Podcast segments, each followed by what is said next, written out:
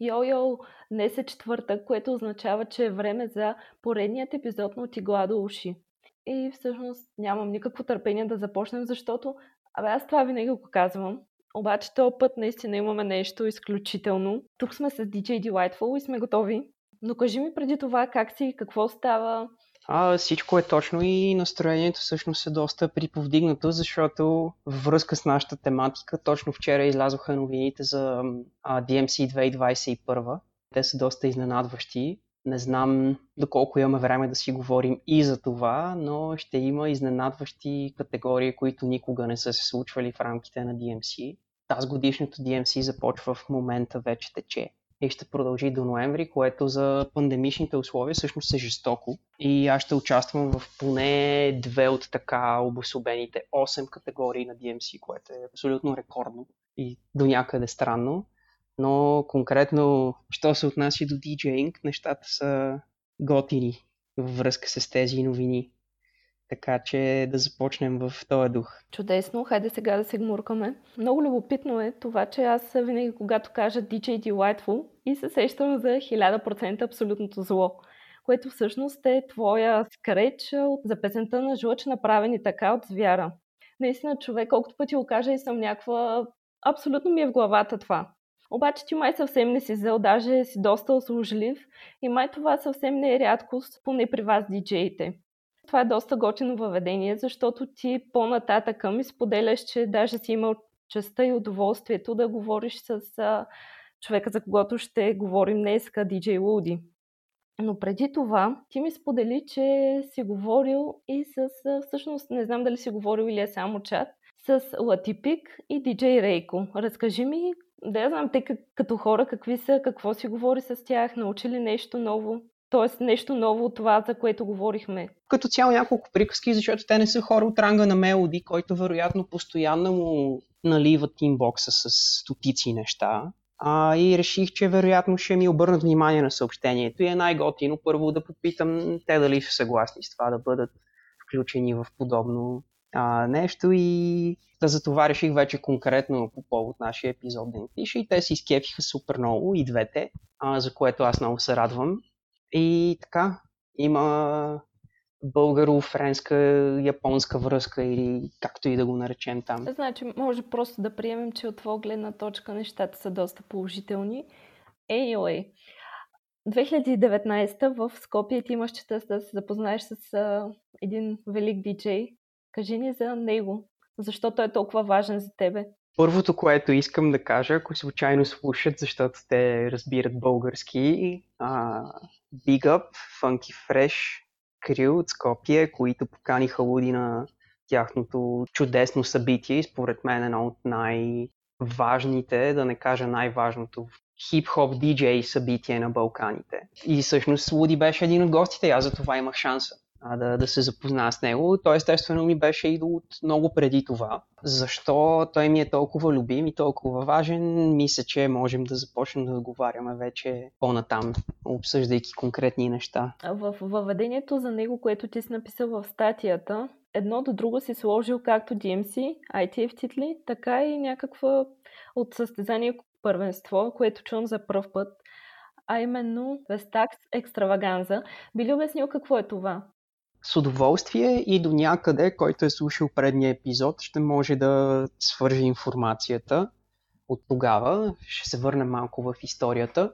Предния епизод говорих за това, че през 81 започват първите батали и те са, може би логично, батали лице в лице. Двама души се изправят един срещу друг и се надмогват. DMC взема този формат през 2000-та, както казах предния път, и го нарича Supremacy. Същевременно, през 95-та започва въпросното световно първенство на Vestax. Vestax ако има слушатели, които въобще не знаят и не са чували, е японска фирма за DJ и продуцентска техника, която тотално е променила пейзажа на почти всичко, бих казал, особено в хип-хоп сферата, особено в диджейнга. Първата година, в която се случва, 95-та, е само в рамките на щатите. Тоест той се случва в щатите, не знам в кой град в щатите, но реално е национално първенство. И още една интересна връзка с първия ни епизод. Мелоди е първия световен шампион на Vestax в соловата категория. И защо го свързвам и с това, което говорихме миналия път? Защото Vestax също взимат формата на Supremacy, който е DJ изправени на два сетъпа, разположени близо един до друг, които се изправят един срещу друг или губят, или печелят и минават нататък в турнира. Vestax турнирите са документирани, но DVD-тата са сравнително скъпи. Аз съответно съм гледал това, което е онлайн качено и знам, че първото е 95-та и след това не знам защо, но има пауза. И в момент, в който се случва втория турнир, вече е световно. И не знам дали се случва в Штатите или не, но тогава вече има национални кръгове, има излъчени победители от различни страни. Тоест от 98 на там Вестакс е едно альтернативно световно първенство. И какво се отличава от останалите? Предимно това, че за разлика от DMC може да използваш тяхната техника. DMC са официално спонсорирани от Technics и използването на грамофони Technics е задължително в тези години. Докато грамофоните на Vestax позволяват доста неща, които не са възможни на грамофоните Technics. И Луди печели Vestax с Треваганза с едно изпълнение, което изцяло се състои от рутини, които не са възможни на други грамофони, освен на техните. И самото първенство Vestax има такава история а, до известна степен. Доста хора, които предпочитат а, техните грамофони като технически възможности и правят а, рутини, които или не са възможни, или са трудно възможни на грамофони Technics. Всъщност печелят световни титли в Vestax и, или не печелят DMC-та, или пък нарочно въобще не се състезават даже в DMC-та. И това е една такава малко по-вече да речем, нишова част от историята на нещата, но Вестакс първенствата са изключително важни и емблематични. И те продължават до 2007. А, не го взимайте за пълен факт, драги слушатели, но мисля, че е 2007, когато спират. Защото Vestax палират. Мисля, че вече е време да разберем повече за DJ Woody, за материалите, които ти си ни подготвил. Казваш, че в представенето на DJ Woody през 2001 година на финалите на ITF той използва две от емблематичните си рутини. Но какво ги прави толкова емблематични? Те наистина звучат много яко, но какво е особеното при тях? И тук сега ще се върна, ще се опитам съвсем накратко, да се върна за предния параграф, нещо, което исках да кажа. Споменавам, че той започва през 99-та и всъщност архива от неговото изпълнение от 99-та регионалния кръг Манчестър на DMC се появи съвсем наскоро и го публикува той в неговото IGTV, в Instagram канала му, в телевизията на Instagram и каза, че архива му е споделен от Cutmaster Swift. Който иска да види това изпълнение, може да отиде в Инстаграма на Луди и да се върне малко назад в IGTV, което Луди започна да използва не толкова отдавна и всъщност публикува почти всичките си изпълнения хронологично а, за да види на какво ниво е той още през 99-та. И допълнително две изпълнения, които не са много известни. На всеки, който му е интересно да проследи градацията на стила му, препоръчвам горещо, са тези от DMC 2000 и 2001. Въпреки, че култовите са от Vestax и ITF, той участва на DMC и не печели британските титли в години, в които конкуренцията е просто брутална. Който иска да потърси в YouTube, 2000-та година UK DMC Finals и 2001 UK DMC Finals, Луди и в двете. И там има неща, които не е правил никъде другаде и също са изключително интересни. И от тук нататък вече ще говорим обаче за големите му успехи. Едната от тях е култовата рутина, в която той имитира скречове като ритмика с фейдър и без фейдър. Как става това? Защото Уди е откривател на скреч, който е нарекал The Woodpecker, което всъщност е Луди Кълваче на български. Всъщност, в годините, в които той мисли какво до сега не е правено и какво аз мога да направя, което е различно, той достига до идеята да ползва палеца си вместо фейдър. Тоест тази част на миксера, която се използва за да включва и изключва звука и която прави в крайна сметка повечето от скречове възможни. той си мисли как може да я замени с палец. И оттам нататък той развива абсолютно уникална техника върху почта, с която може да вибрира с четирите си пръста върху палеца, така че това да имитира спирането и пускането на звук с фейдър. След това му хрумва, че най-уникалният начин да представи тази техника е като просто прави еднакви фрази, като ритмика, дължина и пич и така нататък. А, първо с фейдър и после без фейдър. И съответно за на по-незапознатите с сферата хора, гледайте какво се случва точно на грамофона. Защо се чува нещо доста сходно, но в първия момент а, няма ръка върху миксера, а в следващия момент има. Та, това е една от, а, според мен, най-култовите скреч рутини въобще в историята, защото просто идеята е абсолютно уникална. И самата скреч техника с а, палеца върху плочата е негова. Той е откривател на нещо.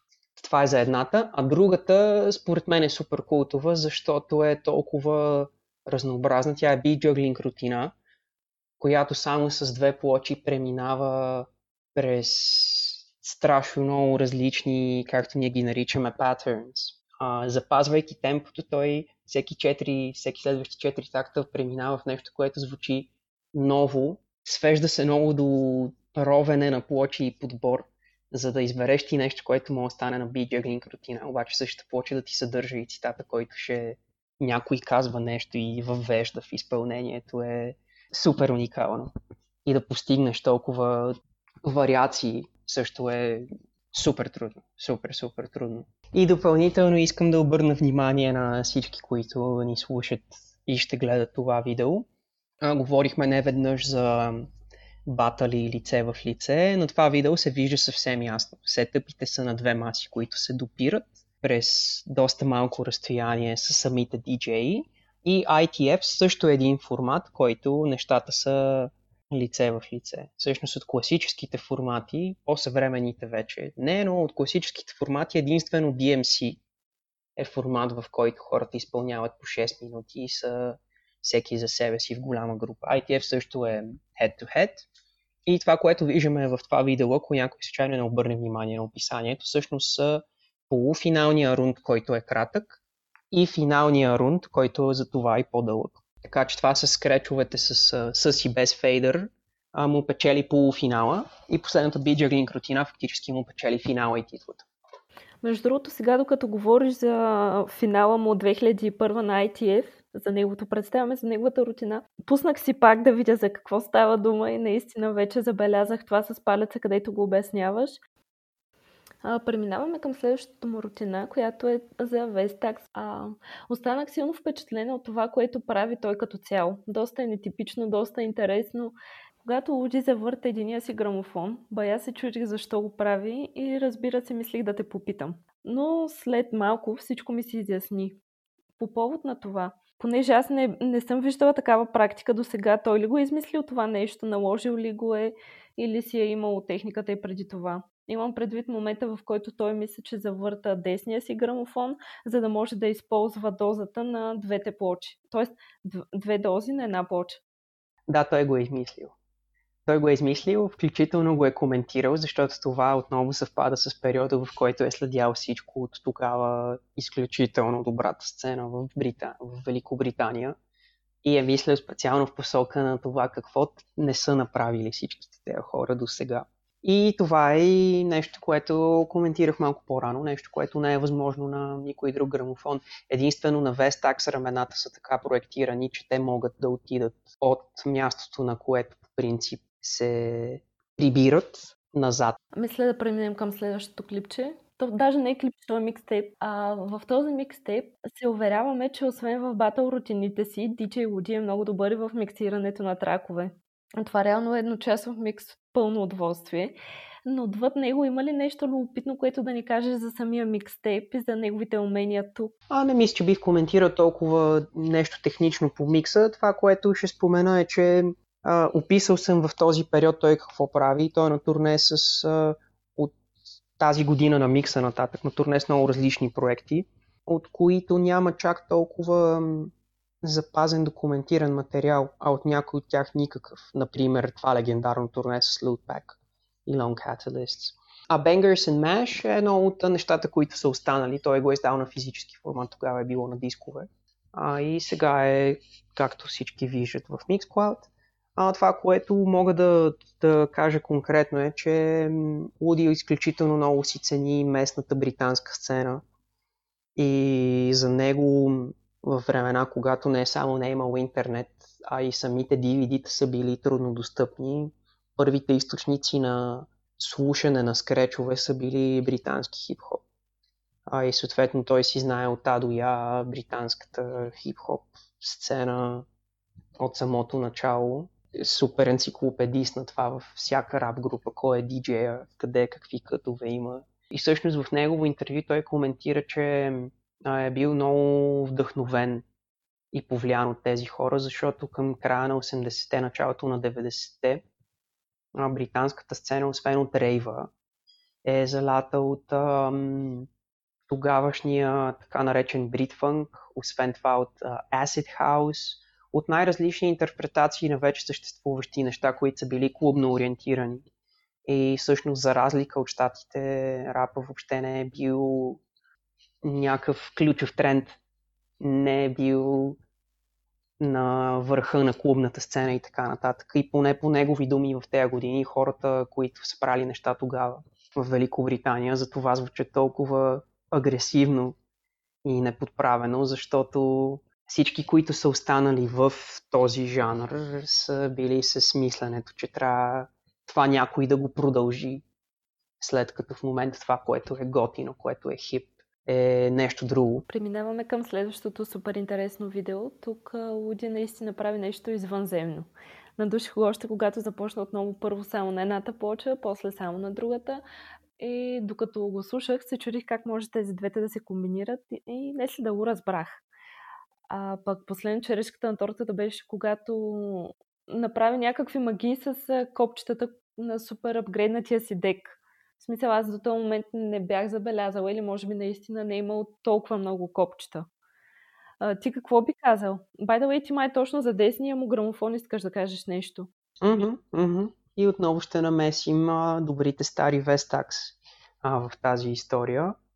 Всъщност последното изпълнение от този сет през 2008 е буквално изфирано и научено по ноти солото от култовия трак на The Doors, Light My Fire. И сега ще се отклоня за малко, за да обясня какво и защо. Грамофона в дясно е един отново лимитирана серия продукт на Vestax. Нарича се Controller 1 или Controller 1, ако трябва да го побългарим.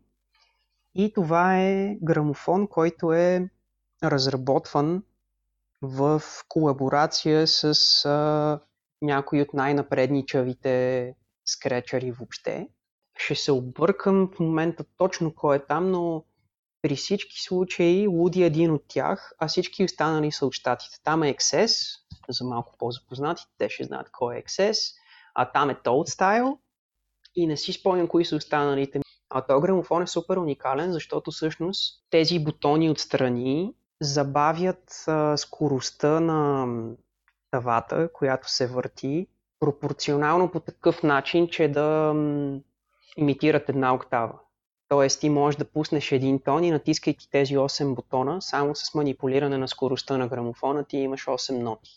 Допълнително има pitch bend и допълнително има и опция за преминаване от а, тоналност в тоналност. А което всъщност прави този грамофон не просто уред за скречове, а уред за спиране на музика.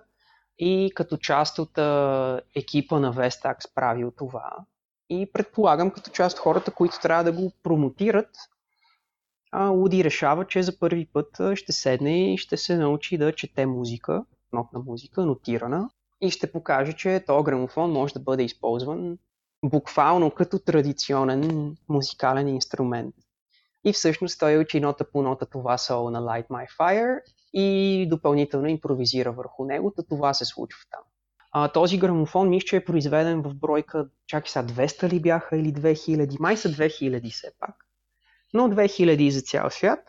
Почти никой не си го продава от хората, които го имат. Така, преминаваме към нещо друго, което доколкото четах, той не го е измислил, обаче някак си го е наложил. Става дума за Turntables in Technicolor. Да, това е всъщност името на първия му сет, който е аудиовизуален сет. Не съм супер запознат кой за първи път го е направил, серато кога са го пуснали, но накратко по същия начин, по който можеш да контролираш дигиталните си аудиофайлове на грамофони с дигитална система, има допълнителен апгрейд на съответния софтуер, с който можеш да контролираш от грамофоните си и видеофайлове. А, лично аз не съм го пробвал и съответно не мога да опиша технически как става, трябва ли да се форматира по друг начин и прочее, но това е което Woody прави. Не смея да твърдя, че той го е наложил, защото то не е толкова често срещан и до ден днешен, защото е много трудоемко, изключително трудоемко. При всички случаи той е може би заедно с холандеца DJ Irie, най-емблематичния пълняващ аудиовизуални сетове с скречове, с които нали, ти контролираш аудиовизуални не в смисъл на някой визуален артист прави визуализации отзад, докато ти си изпълняваш, ами ти правиш скречи, видеото се мърда в синхрон с тавата ти, се едно и видеото скречира. Тоест от това, което ти казваш сега, означава, че той контролира както плочите, както музиката контролира, така контролира и видеото. Да, защото вероятно така са монтирани. Както може човек за дигитални изпълнения да си монтира аудиофайловете и рязко да се сменят звуци, семпли, битове, тракове, а по същия начин той си е монтирал и видео нещата. Затова казвам, че е изключително трудоемко и всъщност не е въпрос само на това да си апдейтнеш софтуера и да си форматираш нещата, е въпрос на това да имаш някакъв визуален усет и да можеш да работиш с видео, което вече е един съвсем друг скил, който няма нищо общо с DJing, освен ако не работиш в този формат. А пък Луди все пак е човек, който рисува, прави графичен дизайн, прави колажи и всъщност си е доста навътре и в визуалната част на нещата и затова му се получава така добре. А той после през 2015 отново в един страхотен шоукейс, посветен на 40 годишната от раждането на хип-хопа, също показва някакво зашеметяващо шоу, което даже е и по-дълго, а и някак си по ми, качествено. Имам предвид от към картина, от към включени изображения в него и така нататък. Личи се, че някак си е вдигнал нивото и на това нещо през това време. Казахме достатъчно за тези двете, може да продължим нататък за неговия шоукейс от 2015 за ITA. Той тук работи само с един грамофон, но това съвсем не прави неговото шоу по-слабо. Разкажи ни повече, има ли нещо специфично? Това са, значи през 2015 той представя неща, които са правени в рамките на предишните 2-3 години. В момента не мога да го цитирам конкретно по дати. Дано и останалите ни слушатели така мислят, но уникалното е, че те са супер запомнящи се. Всичките са или такива, които те карат да се разтанцуваш, или такива, които директно са брутален head Просто вече клатиш глава като на брутален бит, въпреки че компонентите са им ужасно прости. На места има почти само да речем барабани някакъв семпл, който минава през грамофона. Тази поредица от такива изпълнения, които са само на един грамофон и той експериментира с композиране на скреч музика, са много повече в статията представям това видео, защото смятам, че той сам си е избрал кои смята за най-добри. И всъщност това съвпада и с кои са ми любимите на 100%. А за още по-любопитните, нека да му бръкнат в, предполагам в YouTube канала, но със сигурност в Facebook страницата, ако разгледат нещата от 2013, 14, 15, ще видят още цял куп такива експерименти. Той, доколкото разбирам от тебе, се проявява и като продуцент продуцент на албум. Това е The Point of Contact. Доколкото виждам от лайфа, който си споделил с нас, част от бандата са барабанист, пианист, който свири на синтезатор, може би саксофонист, когато не виждаме. Това ли са всички? Какво точно представлява албума? Как би го описал? Бих се въздържал от описание на албума. Албума е за хората фенове на експериментална музика, може би конвенционален, за хората, които предимно слушат рап или инструментален хип-хоп ще е експериментален. Просто на гледна точка, но нека просто хората да си пуснат това видео и да преценят сами. А, бандата, с която е записвал, е точно същата. Не мисля, че има а, други музиканти. най-вече той рекламира албума като негов солов, което аз го разбирам, защото не много често диджеи колаборират с банда не като периферна част, а като бенд лидер, като а, централен креативен мозък, който стои зад а, всяка една композиция. И съответно повечето хора това си го знаят като солови албум на Луди, в който са свирили музиканти. Така, сега да преминем към сета му от Royal Albert Hall. Една величествена зала, която дори да си посетител би било огромна чест. Той разбира се се представя подобаващо. Обаче знаеш ли по какъв повод се е озовал там, как са се случили нещата? Тоест, виждаме, че той наистина е доста уважаван в а, тази диджейска сфера, но пък да попадне там. А, според мен играе голяма роля и това, че Луди все пак е много енциклопедично изследващ музиката човек и човек с много голяма музикална колекция. Нещата на Луди далеч не са само баталите, само скреч експериментите. Дори извън турнетата, в крайна сметка, когато Луди си е народна почва, той изпълнява редовно и е много добре познат. И в клубове, и като гост в различни радиошоута. И предполагам, това е допринесло за това да се озове точно там. Но аз се сещам, когато той обяви, че ще бъде на това събитие и в момента нямам спомен какво беше събитието. Но не беше диджейско събитие и не беше хип-хоп събитие, просто Вуди беше там. Супер яко е това нещо. Огромна чест е била за него със сигурност, тъй като цяло е някакво такова представително за цялата ни култура. Разкажи ни сега обаче за срещата ти с него. Какви бяха обстоятелствата в последствие, как така стана част от скърцането с него? Луди беше поканен на конвенцията в Скопие за две различни неща и те бяха обявени в програмата като две различни неща. Първо той беше на основната сцена а, с останалите дигари, които щяха да представят парти сетове, а, като основен изпълнител. И отделно беше обявена сцена за портативен грамофонизъм, на която той трябваше през деня, а не по-късно вечерта, да направи специален шоукейс. В последствие видях, че въпросната сцена, скреч сцена де-факто, всъщност не е сцена, а е отделена от останалата част от събитието, зала на втория етаж от сградата, където не се случваше нищо друго което от една страна значеше, че вероятно имаше дори посетители, които въобще не разбраха, че там става нещо, но от друга страна обстановката беше супер неформална. Просто бяха вързани а, много сетъпи, т.е. всеки си носеше портативния сетъп, стоеше в средата един голям миксер, много канален, който е вързан към системата и всеки беше добре дошъл да, да се включи в сайфъра. Т.е. тази сцена реално не беше сцена, беше един скреч сайфър, а той специално явно беше помолил а, да има един цял сетъп, защото нещата, които искаше да прави, дори с възможно най-тонингованите портативни джаджи са невъзможни. А, имаше един цял сетъп с два техни грамофона и голям миксер. И всъщност той там направи този шоукейс, но когато се появи, бяхме 5-6 души, които просто скърцат в Cypher. Аз бях поканен тогава като официално участващ изпълнител на тази сцена. И наблюдателите бяха няколко приятелчета, няколко други диджеи, евентуално няколко случайни хора, т.е.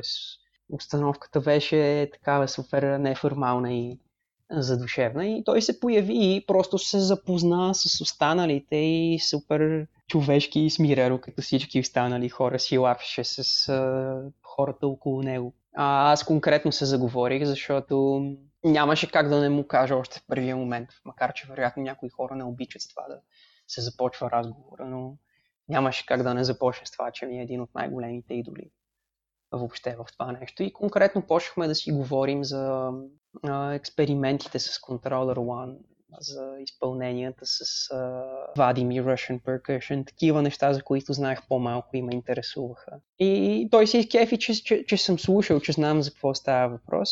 И в последствие направи този шоукейс. Не е много колегиално да споменавам да имаше проблем с грамофоните, И според мен заради този проблем с грамофоните обърна шоукейса на Scratch Freestyle накрая. И заради самата неформална обстановка, то не беше такова все едно той да има някакво аутро на цялото изпълнение и да приключи все едно неговата част, защото не беше сцена в истинския смисъл и в един момент, когато той просто остана на соло скречове на фристайл, всички си представяха, че това е все още изпълнението, докато де-факто то не беше. Но всички останали се едно искаха да се отдръпнат от величието и да го оставят да е под прожектора, образно казано. А докато аз седа и гледам, че буквално това е добър бит за фристайл скречове и той в момента просто импровизира и то на Fresh A, най- най-конвенционалните звуци и 5-6 сета по-наоколо просто стоят празни. И въпреки, че се позамислих бая и така доста потреперих си, викам, това, е, това си е скреч сайфър. И съответно аз просто влязох на някакви фристайл кътове и поскърцахме минута-две, не знам. Всичкото беше супер не, не, непринудено.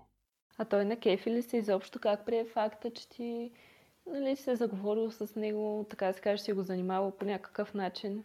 Беше ли му при... Супер нормално и супер човешки. И ми каза, че имам готини кътове и дори ме пита може ли да пробва моя портативен миксер, защото повечето хора с такива само портативни фейдери. Аз ще имам едно мини миксерче, което той тогава явно още не беше пробвал.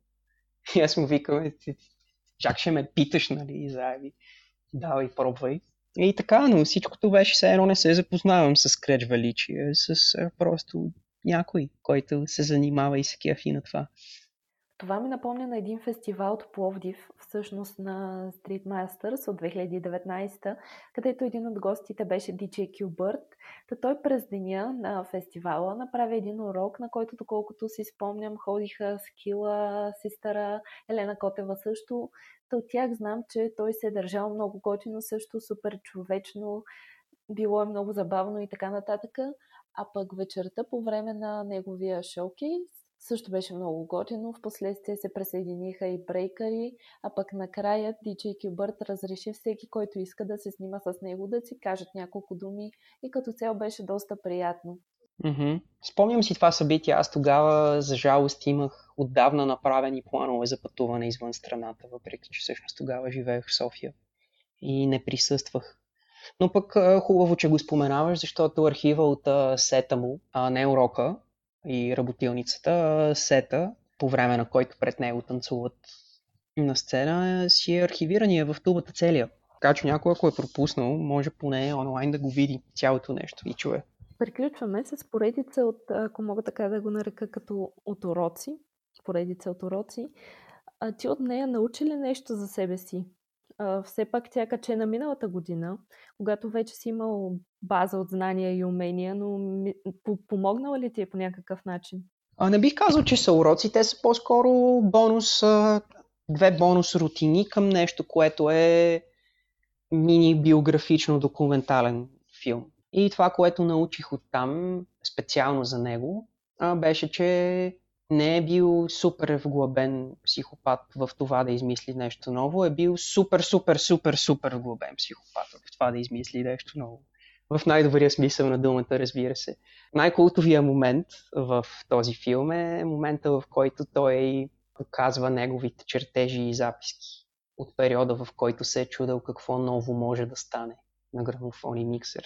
И там са едни, нали, нарисуване един сетъп, има едни стрелки, които показват всичко, което е използвано до сега и абсолютно е лудия учен, просто е брутален. И естествено другото много сладко е, че показва колко е непринуден, земен и, и, и готин като човек и, и, и това, че е скейтър и как води дъщеря си на скейт парк и така нататък. Това също е такава любопитна част от живота му. Той е баща, дори бих казал, ако някой случайно ни слуша вече, че ако му е по-интересно да види Луди като личност, преди да се впуснем в творчеството, може дори да започне от тази мини документалка. А от следващите две, които са де-факто бонус материала към филма, не мисля, че съм научил нещо в смисъл такъв, че не съм ги ползвал като уроци.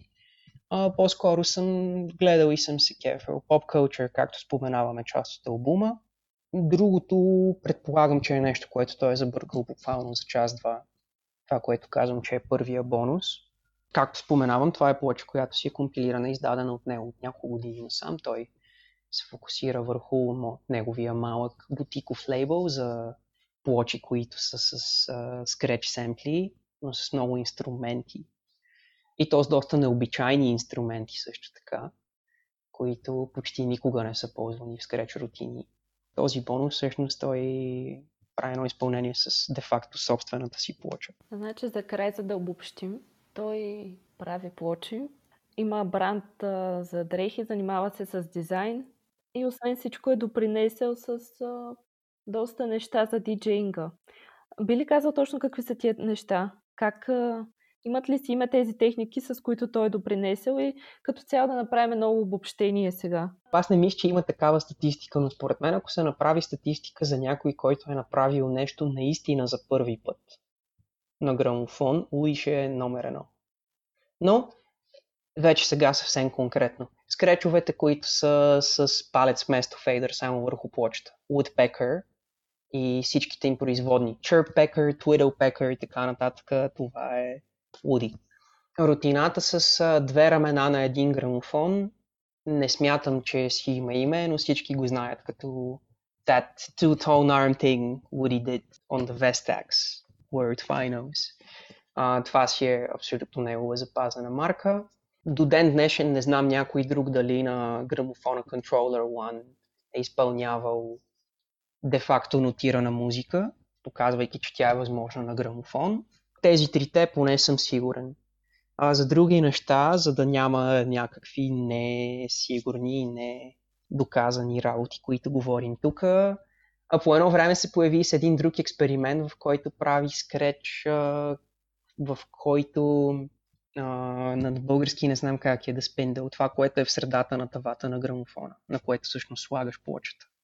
Той хваща плочата, хваща плочата и с ръка минава по такъв начин, че да спендъл минава някъде към края на пръстите, но между пръстите, точно под ставите, и пак предизвиква вибрация. Т.е. това е някаква пак нова вариация на неговия си Woodpecker Scratch, която не си спомням беше ли е наименувал, но това е още един скреч, който не го е развивал и не го е ползвал много, но също е негова запазена марка.